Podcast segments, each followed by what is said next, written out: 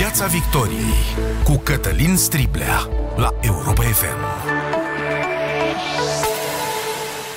Bun găsit, bine ați venit la Piața Victoriei. Invitatul meu de astăzi este noul primar al capitalei, domnul Nicușor Dan.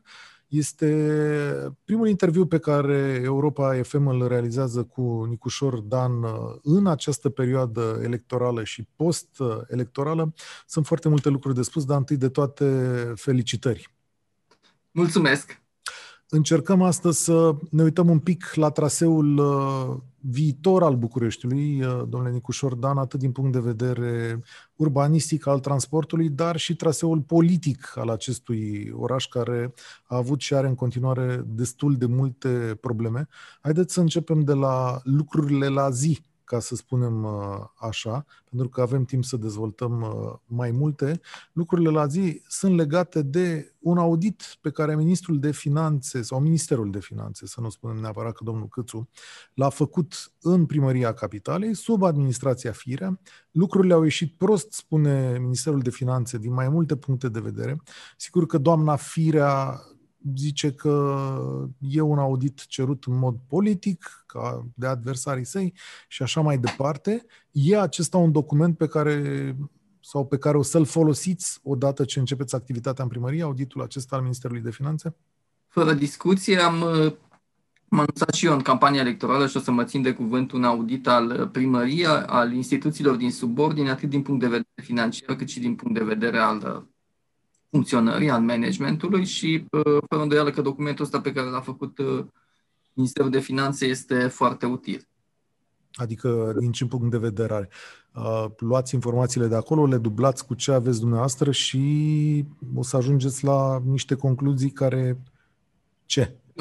Sunt, din ce înțeleg eu, din discuția pe care am avut-o cu Ministrul de Finanțe săptămâna trecută, în acest audit Uh, este vorba în special de legalitate, de legalitatea mai multor uh, operațiuni care țin de domeniul financiar al primăriei. Asta este un lucru important și oriunde s-au comis nelegalități, o să luăm măsurile legale. Asta e primul lucru.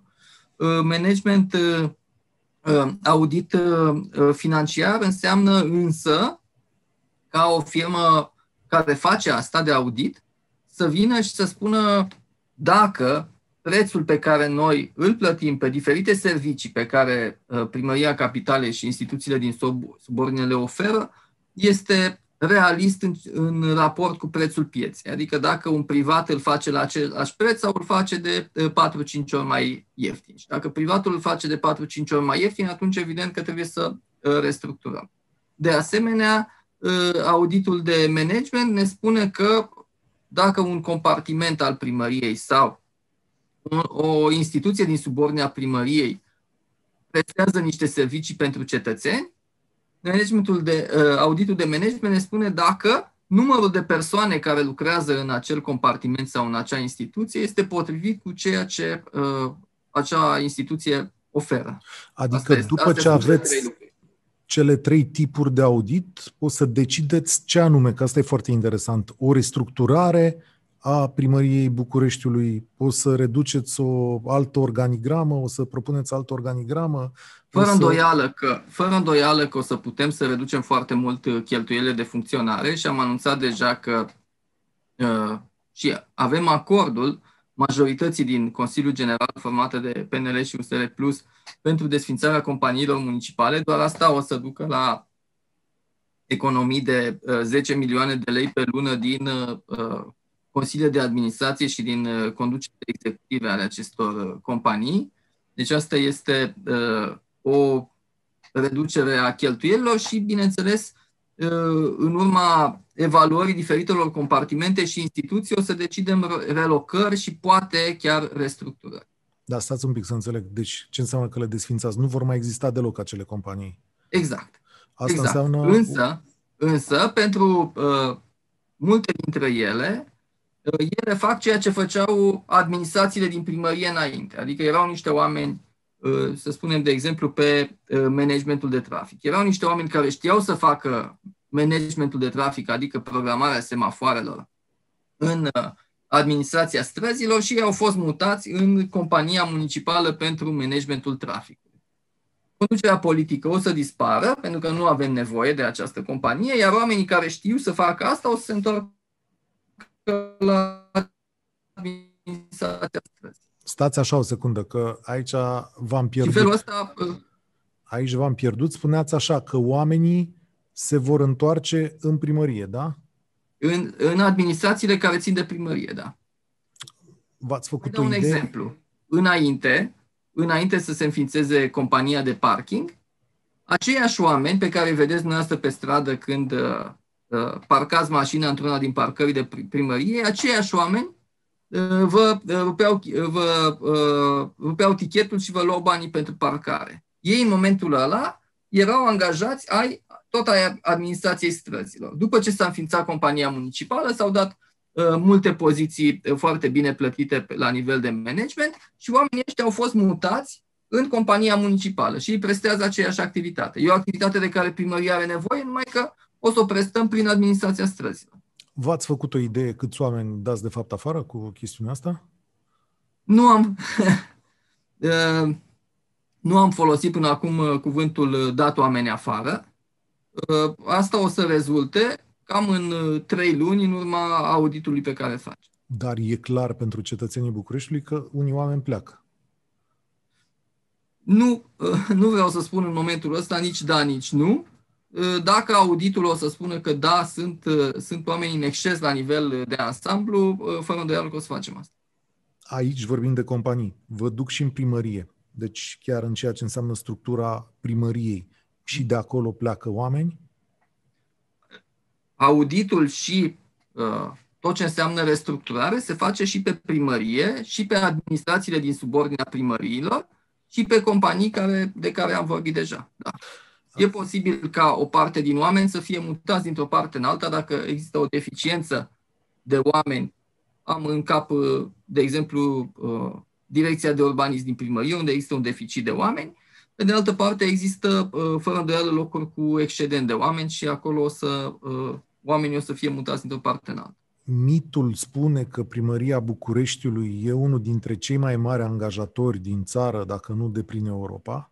Da, aici e o discuție întreagă legată și de uh, medici angajați și de diverse specialități de care e într-adevăr nevoie, dar noi, ca public, când ne gândim la angajații din primărie, ne gândim de fapt la funcționare care lucrează în mod direct în subordinea noastră, adică acel aparat care rezolvă lucrurile uzuale în primărie nu sunt, uh, știu eu, diverse servicii care asigură publicului uh, diverse, diverse lucruri. Aici puteți să-mi spuneți ce înseamnă de fapt aparatul ăsta de lucruri din primărie, că de-abia aici putem să ne facem o idee. Aici înseamnă, vorbim de 900 de oameni. Asta e mult sau puțin? După capul meu nu-mi dau seama.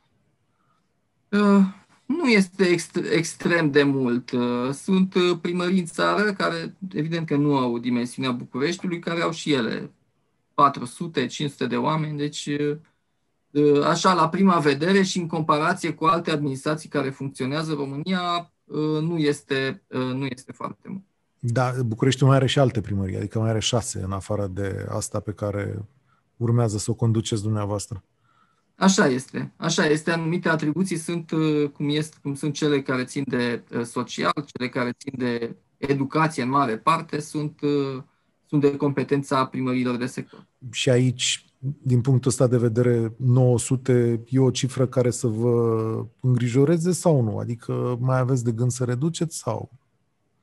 Uh, acest răspuns o să-l dau după ce o să facem auditul acela. Dar Acum uh, nu pot în avans să vă spun pentru că uh, dacă primăria asta ar fi fost o instituție transparentă, așa cum ne-o dorim cu toții, aș fi putut să vă dau în momentul ăsta toate răspunsurile, pentru că aș fi avut uh, toate datele de la care să pornească analiza. Din păcate, așa cum știți, instituția este departe, departe de a fi uh, transparentă. Chiar uh, am prezentat în ultimele zile de campanie un document intern al primăriei, dar era o notă oficială semnată de primar care spunea că directorii nu au voie să dea informații publice dacă acele informații publice nu trec înainte pe la primarul general.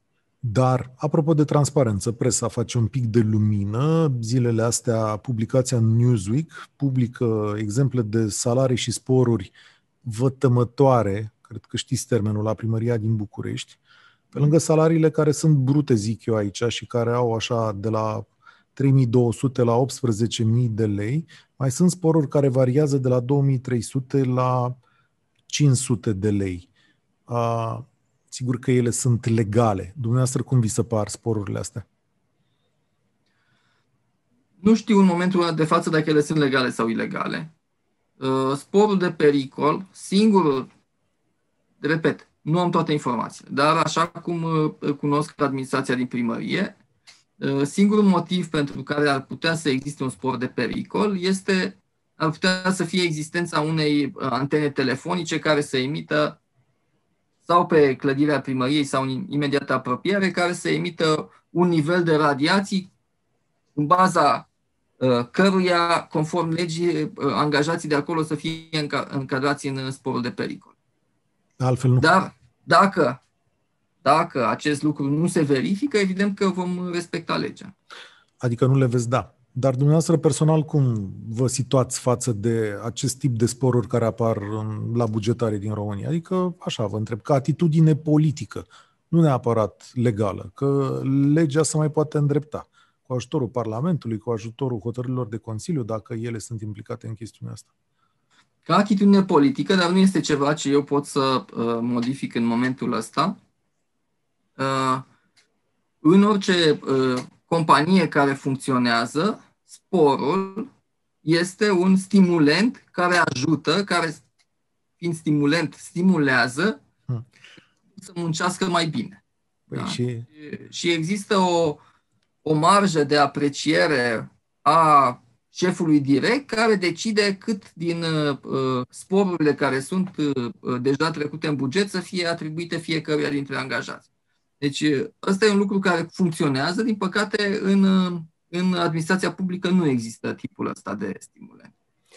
V-ați dat seama, Nicușor Dan, primarul capitalei, este invitatul nostru azi la piața Victoriei. Uh, eu înțeleg din ce ne spuneți că e o atitudine mai curând delicată de a spune că nu sunteți de acord cu sporurile astea și dacă o să vă treacă pe subsemnătura noastră, nu o să le dați.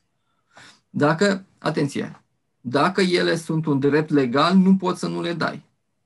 Da. Mm-hmm. Deci, ce am spus eu în, în ultima frază a fost că, din păcate, în sectorul public, uh, managerul, în afară de a uh, propune grida de salarii în cazul nostru pe care Consiliul General să o aprobe, eh, managerul nu are o mare flexibilitate în a stabili retribuțiile și cele, fi, și cele fixe și sporurile. Bun. Și atunci, eh, dacă un spor este legal, tu ești obligat să-l dai, dacă nu este legal, ești obligat să nu-l dai. Asta este tot ce poți să faci tu ca manager de instituție publică în ceea ce privește sporul. Tot legalitatea, domnule Nicușor Dan, vă obligă să țineți pe post niște funcționari chiar dacă ați vrea să-i dați afară. Da? Și aici e, lumea vorbește destul de liber și pe asta s-a bazat o mare parte din nemulțumirea față de primăria București, în momentul în care toată lumea spune, domnule, e plin de pile, de știu eu, de neamuri și așa mai departe, tot felul de lucruri de astea. Uh, poate veți încerca să dați afară oameni, dar din câte stau de vorbă cu primarii, instrumentele legale sunt destul de slabe în momentul în care vreți să știu eu, faceți curățenie, cum s-ar spune pe românește. Cum o să procedați în situația asta? Bun, bun. Sunt, uh, sunt uh, două lucruri de spus aici. În primul rând că mi s-a semnalat, o să mi se confirme sau nu, dar cred că o să mi se confirme în momentul în care uh, vom avea acces la actele din primărie. Că mai multe uh, concursuri, mai multe angajări uh, nu au respectat legea dacă, de exemplu, nu existau actele necesare, studiile necesare sau uh, nu au fost urmate uh, procedurile. Dacă lucrul ăsta s-a întâmplat, evident că acele concursuri vor fi invalidate. Ăsta este un aspect. Pe de altă parte, așa cum am spus, mă interesează foarte mult, uh, dincolo de un audit al uh, fiecăruia dintre compartimente, mă interesează o evaluare individuală, realistă a fiecăruia dintre angajați. Asta nu o, să, nu o să putem să facem în momentul zero în care intrăm în primărie o evaluare a ce a făcut angajatul din urmă, pentru că s-au făcut niște evaluări formale și nu, nu ai timp să intri prin, prin fiecare dintre ele. Dar foarte repede o să existe o o grilă de evaluare, niște obligații ale fiecărui funcționar și o grilă de evaluare a fiecăruia dintre ei pe obiectivele pe care le are de atins. Și în urma acestor evaluări, sunt sigur că o să existe multă lume care o să. Pentru că există competență în aparatul public. O să existe multă lume care o să fie evaluată corect și o să fie uh, corect și cu rezultate bune și o să fie multă lume care nu o să fie evaluată bine și pentru oamenii aceia o să îi direcționăm uh, inițial către alte compartimente și până la urmă o să și plece din primărie. Dar uh, ce vreau să înțeleg de la dumneavoastră este că vor fi studiate concursurile de angajare din trecut? Adică veți numi niște oameni care să se uite pe corectitudinea unor angajări? Mi s-au semnalat deja, de exemplu la poliția locală, dar și la alte direcții din primărie, mi s-au semnalat angajări nelegale. Aceste lucruri nu, nu le-am putut verifica, pentru că oamenii care mi-au spus, mi-au spus-o la nivel de uh, informație. Da? În momentul în care o să avem actele și nu o să ne ducem să verificăm toate angajările care s-au făcut în, în toți anii, pentru că energia noastră trebuie să meargă către viitor, nu către trecut.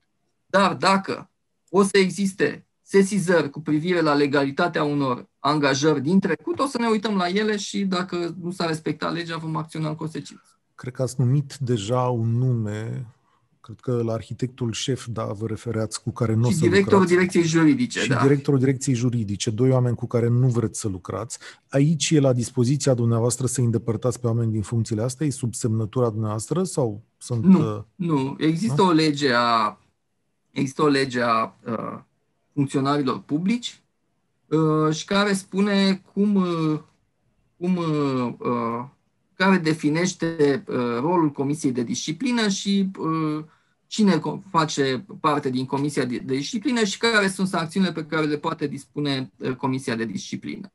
Pentru acești doi oameni am avut, uh, am anunțat dinainte că uh, rezultatul pe care va pronunța Comisia de Disciplină uh, este previzibil de eliberare din funcție, pentru că fiecare din acești oameni, directorul direcției juridice are sute de acte semnate de el, adică vizate de legalitate, că asta e meseria lui, să vizeze de legalitate acte emise din primărie și care au fost anulate definitiv de instanțe și ăsta e un motiv suficient. Dacă tu ești director de direcție juridică și trebuie să verifici legalitatea și tu ai încălcat legea de atâtea ori, e un motiv suficient ca să fii demis. Și același lucru pentru arhitectul șef, pentru care există la cunoștința mea zeci, poate mai multe, de autorizații sau de documentații ilegale pe care le-a uh, înaintat uh, sau fie le-a semnat, fie le-a înaintat către Consiliul General. Și asta Dar de dumneavoastră- din nou, e un motiv suficient. Dumneavoastră nu știți ce va spune Comisia de Disciplină. Păi nu poate să spună altceva. Nu poate să spună altceva totuși. Adică în momentul în care un om este împuternicit cu uh, sau are atribuția legală de a verifica legalitatea în primărie și el o încalcă de atât de multe ori, dacă comisia va spune altceva, înseamnă că trăim în altă realitate. Bun, E și greu să dacă, credem. și dacă spune Comisia altceva, pentru că e posibil orice. Chiar nu, și nu puteți influența, cred eu, rezultatul acestui vot din Comisie. Primarul numește o parte din membrii acestei comisii. O parte. Da. Da, dar uh, Haideți să putem să, da, putem să pariem pe rezultatul. să pariem, da, bine, îmi spunea cineva, uitați că eu por barbă, pot să pun un pariu pe, pe barba mea să vedem în cât timp îi dați, îi dați jos pe acești oameni. Care e termenul în care îi dați jos? Foarte repede, foarte repede. Trei Adică- săptămâni. Trei săptămâni. Bine, uite, avem și un pariu cu Nicușor Dan astăzi și eu am pus ceva important la bătaie. Dumneavoastră ce puneți la bătaie? E important, Nicușor Dan, dacă nu reușiți în trei săptămâni să bateți birocrația din România cu două demiteri importante. Și aș putea. E o glumă. E o glumă, dar vă voi anunța la data respectivă. Va trebui să ne Bine. dați un alt interviu. Bun, dincolo de asta, ă, dumneavoastră, la rândul vă știți foarte bine chestiunile de legalitate din Primăria Capitalei. Ă, Aveți propriile procese cu Primăria Capitalei, da? Și asta e o chestiune care la, și ea trebuie rezolvată. Adică asociația pe care o conduceți sau dumneavoastră ați deschis zeci de procese pe chestiuni de legalitate. Ce se Da. întâmplă cu procesele respective? Da, bun. Să le împărțim un pic. Într-adevăr, eu personal am deschis vreo 3 sau 4, nu sunt foarte multe, sunt toate pe, uh, sunt pe cereri de informații publice care evident că nu o să mai, acele informații publice vor fi uh, pe site-ul primăriei și procesele nu o să mai aibă obiect și mai este un, un litigiu pe care l-am, uh, l-am făcut în urmă cu 2 ani în ceea ce privește o, o hotărâre de Consiliu absurdă care interzicea taximetriștilor să folosească aceste aplicații inteligente pentru comenzi. Știți că fiecare dintre noi da. are telefon, o aplicație de taxi și uh, uh, legea taximetriei spune că uh, taximetristul trebuie să aibă stație. Și ei și au, dar nu interzice să uh, folosească aceste aplicații și la un moment dat primăria, cred că la sfârșit de 2018, primăria a spus că este, Consiliul General a dat o hotărâre care a spus că uh, e interzis să se folosească aceste aplicații. Din nou, sunt absolut convins că Consiliul General în noua majoritate o să abroge această hotărâre și procesul meu nu o să mai aibă obiect. Pe de altă parte, prin uh, Asociația Salvați Bucureștiu, eu sunt uh, încă în momentul de față, sunt membru al asociației, nu o să mai fiu imediat după ce o să fiu investit ca să nu fiu în incompatibilitate. Au fost sesizate uh, instanțelor, în special Tribunalului București, nelegalitatea unor autorizații sau documentații de urbanism emise de primarul general sau de uh, Consiliul General. Dacă eu, ca membru al asociației, am apreciat că acele autorizații sunt nelegale, o să am aceeași opinie și în calitate de primar general. Vă dau exemplu, este un imobil pe strada Vasile Lască, care are 9 etaje și uh, în condițiile în care acolo regulamentul spune cel mult parter și 3 etaje. Da? Nu o să spun acum, ca primar general, că acea autorizație este legală. O să spun că este nelegală. Deci retrageți autorizațiile tehnic? Uh, nu se poate. Uh, nu se poate. Uh, este un principiu de drept care spune că un act administrativ care a început să producă efecte juridice, cum este această autorizație și care, în baza căreia proprietarul a început să construiască, nu mai poate fi retrasă de către emitent. Emitentul însuși se poate duce la uh, instanță să solicite anularea ei după ce ea a început să producă efect. Deci, ce se va întâmpla în acest caz este că Asociația Salva Bucureștiul va continua să spună că acea autorizație este nelegală și eu, ca primar general chemat în judecată, o să spun instanței, da, această autorizație este nelegală. Bun. Domnule Nicu Șordan, hai să mergem un pic mai departe. Apropo de zona asta de urbanism, din punctul meu de vedere, cea mai mare problemă a Bucureștiului nu este traficul, ci urbanismul și mai ales modul în care se dau aceste autorizații de construire în diverse zone, aglomerând orașul de o manieră imposibil de, de rezolvat. Și, de fapt, am constatat că în foarte multe cartiere din București se construiește claie peste grămadă, adică se construiește peste blocuri deja existente, pe spații mici, mărunte, spațiile între blocuri au devenit din ce în ce mai mici, spațiile verzi au început să dispară. Foarte multă lume este exasperată de acest mod de a face urbanism sau de a se construi și care se rezumă într-o singură frază pe care am auzit-o în diverse primării din București, și anume că proprietarul, dacă are un teren, poate să construiască de maniera care vrea el, astfel încât să-și satisfacă proprietatea.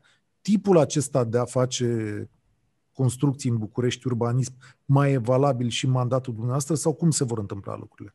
Fără îndoială că nu. Fără îndoială că nu, dar vreau să fac uh, două precizări importante. În primul rând, uh, uh, eu sunt adept al dezvoltării și tot ce am spus în campania asta electorală a fost despre dezvoltare. Când am vorbit de metroul de suprafață, când am vorbit de șoseaua de centură, de marile parcări în jurul șoselei de centură, toate astea înseamnă o dezvoltare a Bucureștiului către, uh, către periferia lui. Și Bucureștiul are nevoie și de locuințe și de, uh, și de uh, imobile de birouri, are nevoie de spații pentru conferințe, că nu le are, vă spun, Agenția Europeană a Medicamentului nu a venit în București și asta a fost unul din motivele pentru care nu a venit la București. Deci e nevoie de dezvoltare. Numai că dezvoltarea asta trebuie să fie făcută echilibrat. O spun și uh, documentele oficiale ale statului român, o spun și uh, documentele instituțiilor internaționale cu, uh, cu privire la România.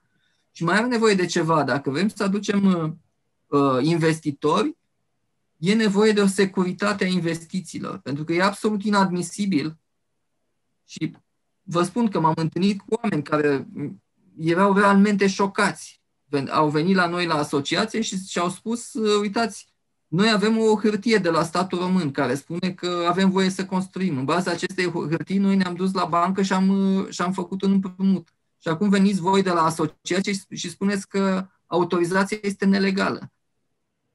Și în momentul în care ai această uh, insecuritate juridică, e clar că niște investitori pe care tu vrei să-i aduci în, în București, în România, nu o să mai vină din cauza asta. Deci este nevoie de securitate juridică. Și este nevoie și unul din lucrurile pe care uh, e în stricta uh, atribuția primarului general este să definească, inclusiv pentru primăriile de sector, că acolo de fapt sunt uh, cele mai mari probleme, este să definească conținutul exact al autorizației de construire care se dă în uh, sau de primăria generală sau de uh, primărie de sector și procedura de emitere a acestei autorizații, astfel încât să standardizăm procesul, astfel încât uh, decizia pe care o ia funcționarul public care este pe uh, acest circuit să fie cât mai puțin uh, discreționară și astfel încât să și reușim să emitem autorizațiile în 30 de zile și să nu ținem oamenii cu uh, lunile sau chiar cu ani când ei au nevoie să-și modifice acoperișul sau să facă uh, operații minore. Asta înseamnă că acolo unde sunt, uh, unde se aprobă 8 etaje, nu se vor mai face 9 în loc de 8, cum am văzut eu cazuri. Adică știți că... Asta mai... este ce spuneți, sunt două, sunt două chestiuni. Una este de legalitatea emiterii autorizației. Și uh, raportat la ce spuneați înainte, chiar Constituția României spune că dreptul de proprietate nu este absolut. Adică tu dacă ai un, uh, un teren în București, nu înseamnă că poți să faci pe el ce vrei. Trebuie, poți să faci acolo atât cât îți, îți permite legea orașului, care este planul urbanistic general. Uh, deci, prima problemă este ca noi să respectăm regulamentul de urbanism al planului urbanistic general. Adică dacă, dacă spune în acest cartier ai voie să construiești două etaje, toată lumea să construiască două etaje. Asta e prima problemă și, din păcate, în momentul de față, primăriile dau etaje în plus în mod nelegal. Și a doua problemă este respectarea executării autorizației de construire. Pentru că există, și aici lucrurile sunt în sfera penalului, pentru că sunt, uh, tu când ai o autorizație de două etaje, la sfârșitul construcției trebuie să vină cineva de la primărie să se facă acel proces verbal de recepție și funcționarul primăriei să ateste că ce ai construit tu e identic cu ce ți-a dat primăria. Din păcate, multe din aceste procese verbale de recepție se întocmesc în fals. Și lucrul ăsta nu o să se mai întâmple. Păi, adică de ce nu o să se mai întâmple? O să controlați primările de sector sau cum o să faceți chestiunea asta? Multe sunt acolo. Uh, cum nu prin, se va mai întâmpla asta? Prin dispoziția primarului, știți că există în codul administrativ, există o, o prevedere care spune că o prevedere care spune că dispozițiile cu caracter normativ ale primarului general sunt obligatorii pentru primarii de sector. Deci e de ajuns ca primarul general, și asta este ceea ce o să facem, primarul general să definească, așa cum am spus, și, și uh, conținutul autorizației și procedura de emitere și modul în care ea este făcută publică. Deci noi o să avem foarte curând, o aș spune, uh, șase luni din momentul ăsta, noi o să avem un registru public al autorizațiilor de construire emisă de cele șapte primării din București. Și în momentul acela, orice cetățean din București, când o să vadă o construcție nouă care eventual îl deranjează, o să poată să verifice în acest registru public dacă ea s-a construit sau nu conform cu autorizația care a fost emisă. Și în momentul ăsta o să, o să fie o să fie ușor să facem ambele verificări de care am vorbit. Și că autorizația nouă verifică regulamentul de urbanism și că construcția verifică autorizația. Știți că, și ați spus-o și dumneavoastră, în foarte multe cazuri anterioare sunt o grămadă de încălcări ale legii și când spun o grămadă, vorbesc puțin, Așa, sunt fapte penale nenumărate în acest domeniu, se văd cu ochiul liber. Întrebarea este dacă vreodată mandatul ăsta veți avea puterea să vă uitați și în trecut la ce s-a făcut cu nerespectarea legii. Sau dacă ce prost făcut s-a dus deja. Da. În, în interiorul termenelor de prescripție și civile și penale. Nu putem mai mult. Asta este, asta este legea, deci multe din lucrurile la care vă referiți sunt prescrise atât civil cât și penal și nu se mai poate face nimic. În orice caz, noi trebuie să ne uităm, noi trebuie să ne uităm în viitor, adică avem de absorbit câteva miliarde de euro bani europeni, avem de rezolvat problema traficului, a poluării, problema clădirilor cu risc seismic, problema termoficării, probleme foarte mari care nu ne lasă foarte multă energie să ne uităm în urmă. Și cred că nu asta este obiectivul Bun, pentru că mai să avem foarte multe în urmă. Mai avem câteva minute la dispoziție. O să vă întreb câteva lucruri apropo de cele pe care le-ați numit. Deja ați anunțat că va fi, vor fi probleme cu căldura și la iarnă. Zilele da. astea e o avarie mare în București care afectează 200 de imobile. Astea vor continua. Care e de fapt termenul realist pentru a spune că o mare parte din problemele astea se vor rezolva? Adică înlocuirea unor coloane vechi, spărturi, știu eu, construcțiile necesare pentru a face lucrurile astea? Mm. Sunt două lucruri aici. Este, una este profesionalismul intervenției de urgență. Și cu asta o să ne confruntăm uh, iarna asta și ăsta e testul pe care noi trebuie să-l dăm în termoficare iarna asta. Adică să avem uh, materialele pregătite, echipele pregătite, uh, de, de, detectoarele pregătite, pentru că trebuie să lucrezi în mod în mod științific. Uh, aici, legat de echipe, o să deschidem foarte repede, imediat după instalare, un concurs care, o licitație în regim de urgență, astfel încât și operatori privați să poată să uh, intervină pentru uh, remedierea avariilor. Deci, ăsta este ce vom putea să facem iarna asta.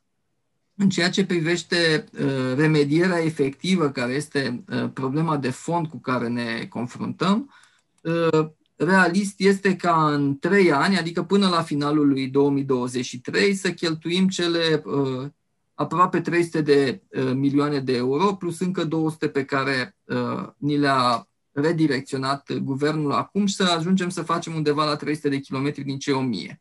Cam asta este așteptarea realistă și specialiștii au pus deja pe hartă unde sunt cei 300 de kilometri cei mai problematici sunteți conștient că asta înseamnă un șantier în București pe care multă lume nu-l va iubi. Că a mai trecut cineva prin întâmplarea asta, Adrian Videanu, în urmă cu 12 ani, care a găurit numeroase dintre străzile Bucureștiului și nu prea mai a avut mandat după asta. Da, da. Un lucru pe care trebuie să-l facem este și, din nou, aici este o chestiune foarte serioasă, este să definim și la nivel de achiziții și de, la nivel de Uh, execuții de lucrări, să definim uh, procedura de lucru astfel încât uh, aceste intervenții să, să dureze cât mai puțin posibil. Am avut nenumărate exemple când, cum a fost podul Grant, când sute de mii de oameni stăteau blocați de absența travaiului 41 și se lucra de luni până vineri de la 9 la 5. În, în situațiile în care se intervine undeva unde Uh, unde uh, mulți oameni suferă din cauza blocajului, trebuie să facem caietul de sarcini și intervențiile să se lucreze 24 uh, de ore, 7 zile din 7. E posibil să facem. Subvenția la căldură va rămâne la actualul nivel pe întreg mandatul dumneavoastră sau ea va mai coborâ pe măsură ce trec ani? Subvenția la căldură, ce pot să spun este că o să continue să existe subvenția la căldură, Uh, cel puțin pe uh, ceea ce înseamnă uh, pierderile pe care, care nu sunt imputabile bucureștenilor, sunt imputabile companiei noastre de, de transport a energiei termice. Asta e ce, ce pot să spun. Există, există și e posibil să existe evoluții ale reglementărilor europene în materie, este posibil să mergem cu subvenția doar către zonele dincolo de asta care să acopere pierderile, să zicem doar către uh, familii mai sărace, uh, o să vedem în timp. Dar ce pot să spun este că uh, mult timp de acum o să avem această subvenție. Apropo de familii mai sărace, ați văzut că a fost publicată astăzi o harta votului politic în București v-a votat centrul Bucureștiului, cum s-ar spune, adică acele cartiere mai educate, cu bani ceva mai mulți, cu mai multă prosperitate.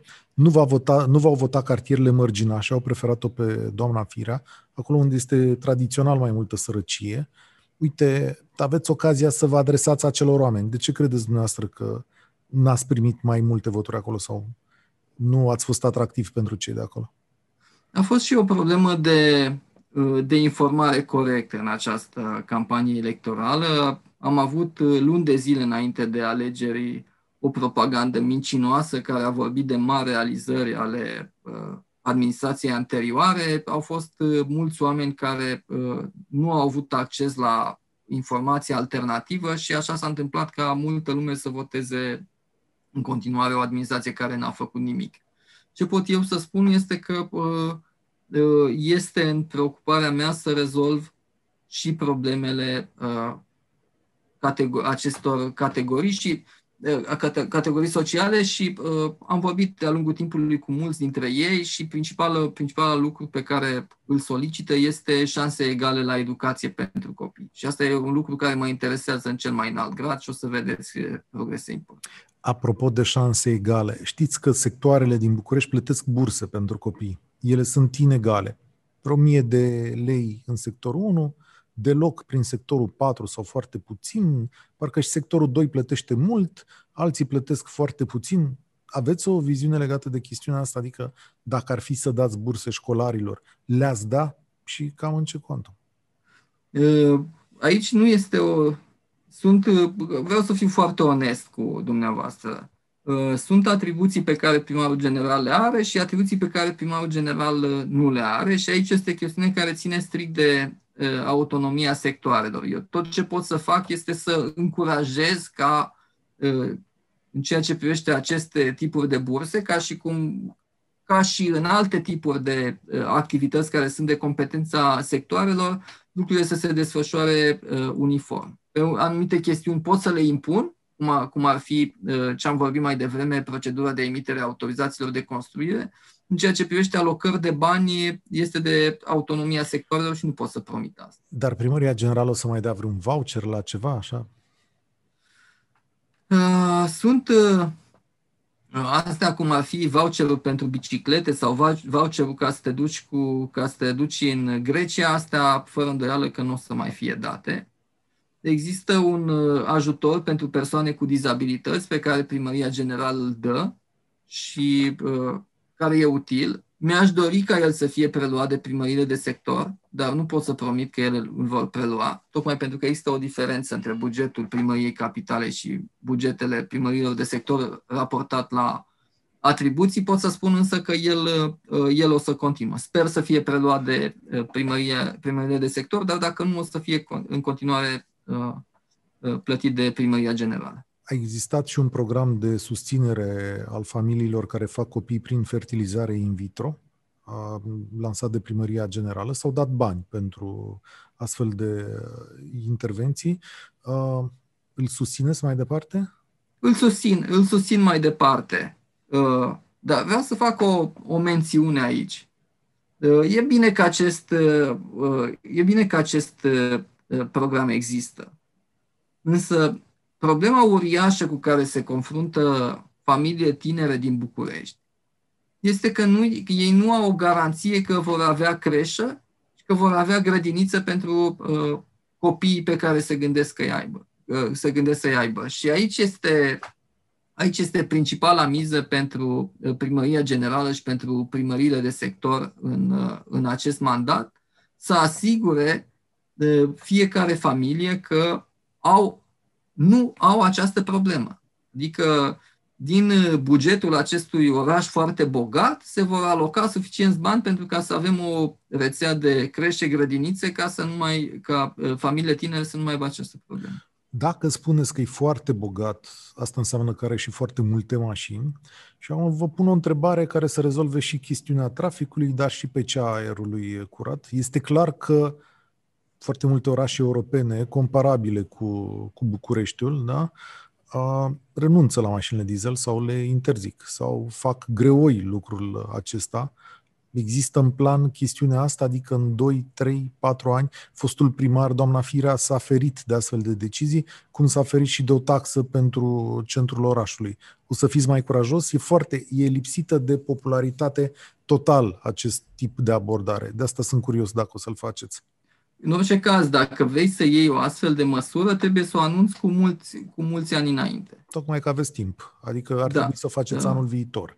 Dacă se uh, Ce vreau eu să spun este că noi trebuie, în momentul de față, în momentul de față, uh, presiunea pe folosirea mașinii proprietate personală vine din lipsa alternativei.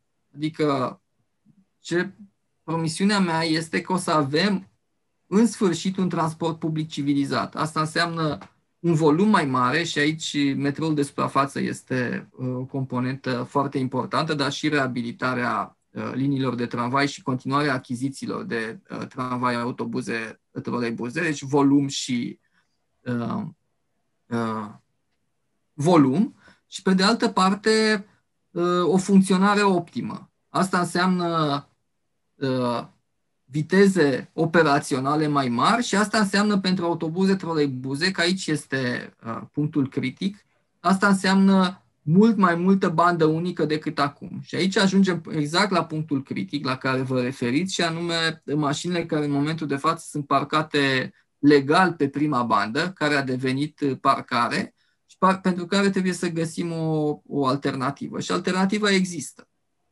Există uh, reconfigurarea străzilor din spatele bulevardelor, astfel încât să putem să parcăm și transversal și, și nu numai uh, longitudinal și asta înseamnă sisteme de sensuri unice pentru a câștiga, a câștiga spațiu. Asta înseamnă contracte cu uh, mari privați care au parcări, cum sunt hipermarketurile, care în multe dintre ele parcările stau goale. Asta înseamnă o chestiune banală, dar din păcate uh, care nu s-a făcut uh, ridicarea mașinilor care sunt abandonate și sunt câteva zeci de mii. Deci este un uh, micromanagement linie cu linie pe care o să-l facem pentru a da uh, bandă unică pentru autobuz și troleibuz și mai înseamnă un lucru foarte simplu, ca mijloacele de transport în comun să fie curate și să aibă aer condiționat. Asta e ceva ce putem să facem foarte repede. Dar de soluția interzicerii intrării în centru sau a punerii unei taxe vă feriți? Înainte, uh, sunt, uh, nu vreau să vorbim foarte direct de chestiunea asta. Uh, există orașe în care există un astfel de tip de taxă, după cum există orașe în care rolul acestei taxe este luat de prețul parcării din zona centrală. Da? Deci dacă toate locurile de parcare din zona centrală sunt Uh, sunt plătite și uh, prețul ăsta este destul de ridicat, e ca și cum ai pune o taxă de intrare în centru. Numai că, vreau să spun foarte clar, nu vreau să vorbim de aceste soluții înainte ca noi, să, noi ca administrație să oferim un, o alternativă la transportul cu mașina pers- proprietate personală. Și înainte ca transportul public să fie decent în București. Ok. Bun, uh, am înțeles că le promiteți oamenilor și trenuri cu care să vină din suburbiile Bucureștilor, uh, dar pentru asta avem de așteptat, știu eu, un an, doi? Ca să facem uh, metroul de suprafață la întreaga capacitate undeva la patru ani. Patru ani? E patru ani. Chestiune... Pentru că trebuie, trebuie, în anumite locuri trebuie să punem uh, uh, șina de cale ferată care uh, lipsește, deși spațiul există, trebuie să scriem aplicația pentru fonduri, trebuie să semnăm contractul cu Uniunea, trebuie să scriem studii de fezabilitate, adică durează, da. Să îmbătrânești și mai mult uh, ușor, Dan, așteptăm trenul cu care Parcările la intrarea în oraș da. mai devreme, cam într-un an, un an și jumătate, construcțiile din ele puțin mai târziu. Da. Primarul Capitalei Nicușor Dan este invitatul meu. Final, aici sunteți mulțumit de a, cei trei viceprimari pe care o să-i aveți, adică domnii... Nu. Să discutăm foarte, uh, foarte, cum să zic, obiectiv. În momentul de față, noi avem o lege care se numește Codul Administrativ, iar Codul Administrativ spune că București are doi viceprimari. Păi aveți trei, că am citit în presă Doi că... viceprimari. Așa acești doi viceprimari au fost numiți de uh, fiecare din cele două forțe care să aibă majoritatea în, uh, în Consiliul General. Așa, deci domnul Voiculescu Sebastian și domnul... Bușduveanu și USR Plus pe Vlad Voiculescu. Asta este și cu domnul Mihai Neamțu ce se întâmplă? Că am auzit discuția legată de Mihai Neamțu zilele astea și de acordul pe care trebuie să-l dați ca să aveți o majoritate în Consiliu. Nu, nu, nu, sunt, sunt uh, două lucruri complet diferite. Și în momentul de față avem o lege care prevede că sunt doi viceprimari și vorbim de acești doi viceprimari. Pe de altă parte, în Consiliul General există o majoritate care acum este formată din uh, uh, PNL și USR Plus și care are o, e o majoritate fragilă, adică majoritatea simplă la 28, împreună au 29 de locuri. Și am spus că eu aș fi favorabil ca la această majoritate să existe și uh, uh, PMP-ul. Asta este discuția pe care o avem în acest moment. Și PMP-ul v-a zis că trebuie să fie domnul uh, Neamțu, viceprimar, ca să vă dea o majoritate. Cam asta e ideea. Păi, în momentul de față nu se poate pentru că nu există trei poziții de viceprimar. Am înțeles. Dar de, excludeți o colaborare cu domnul Neamțu? Nu vă place de el sau care e uh, ideea? Eu, întâi și întâi, nu mai e mult până atunci, probabil că puțin peste o săptămână, o să vedem câți din oamenii care sunt pe listele partidelor o să preia mandatul sau nu. După ce aceste liste vor fi definitivate, adică o, o parte dintre persoanele care sunt pe liste o să renunțe la mandat. Așa se întâmplă de fiecare dată. Deci, de acum cam într-o săptămână și puțin, o să avem în sfârșit cei 55 de oameni care, care formează Consiliul General. Obligația mea legală și de bun simț și, uh, uh, și de funcționare administrativă este de a avea un dialog cu fiecare din acești oameni. Asta este tot. Este majoritatea din Consiliu, m-aș dori ca în ea să fac, să facă, din ea să facă parte și Partidul Mișcarea Populară. Ah, sunt trei primari care sunt de altă coloratură politică, domnii Negoiță, Băluță și Piedone. Va trebui să lucrați și cu ei. Fără discuție, fără discuție, pentru că, din nou, este și o obligație legală și o obligație de bună funcționare. Alegerea domnului Piedone... Cu fiecare dintre ei și mă voi asigura că fiecare dintre ei respectă legea, pentru că dar de ce aveți îndoieli? Fiecare din, din uh, sectoarele astea încălcări ale legii. Deci ați avut în fiecare din sectoarele astea încălcări ale legii. Și alegerea domnului Cristian Popescu, ce vă spune dumneavoastră? Nu este ceva care să mă facă fericit, numai că în, suntem într-o uh, țară democratică și trebuie să respectăm voința alegătorilor. Mulțumesc tare mult să nu uiți să remarc acest lucru. N-am văzut în campania electorală nicio fotografie cu dumneavoastră și doamna Clotilde Armand. Sunteți în relații bune? Sunt în, într-o relație profesională corectă cu doamna Armand. Asta ce înseamnă? Adică sunteți un susținător al doamnei? Vă place modul ei de a face politică? Evident. Evident că Uh, dacă am fost într-un parteneriat cu uh, PNL și cu USR Plus, am fost un susținător al fiecăruia dintre uh, cei șase candidați pe care aceste partide împreună ne-au avut la primăria capitală. Și o să fiți membru la PNL sau la USR acum, după această victorie, care practic vă face al doilea cel mai votat om din România? Haideți pentru moment Haideți pentru un moment să ajungem la 1 ianuarie, după aceea să ajungem la uh, 1 iulie, pentru că uh, Bucureștiul este într-o situație foarte, foarte dificilă, mai ales din punct de vedere financiar și după aceea o să vorbim de toate celelalte. Dar până atunci toată energia mea pe, uh, se, se va concentra pe administrarea București. Ori la treabă vă doresc și vă mulțumesc încă o dată că a stat mult mai mult decât uh, timpul alocat, dar cred că uh, lumea va fi interesată să vă vadă pe Facebook-ul Europa FM și să vă audă la radio într-o versiune mai scurtă a acestui interviu, care ia că ne-a luat aproape o oră. Vă doresc vă mulțumesc. succes! Mulțumesc! Piața Victoriei cu Cătălin Striblea la Europa FM.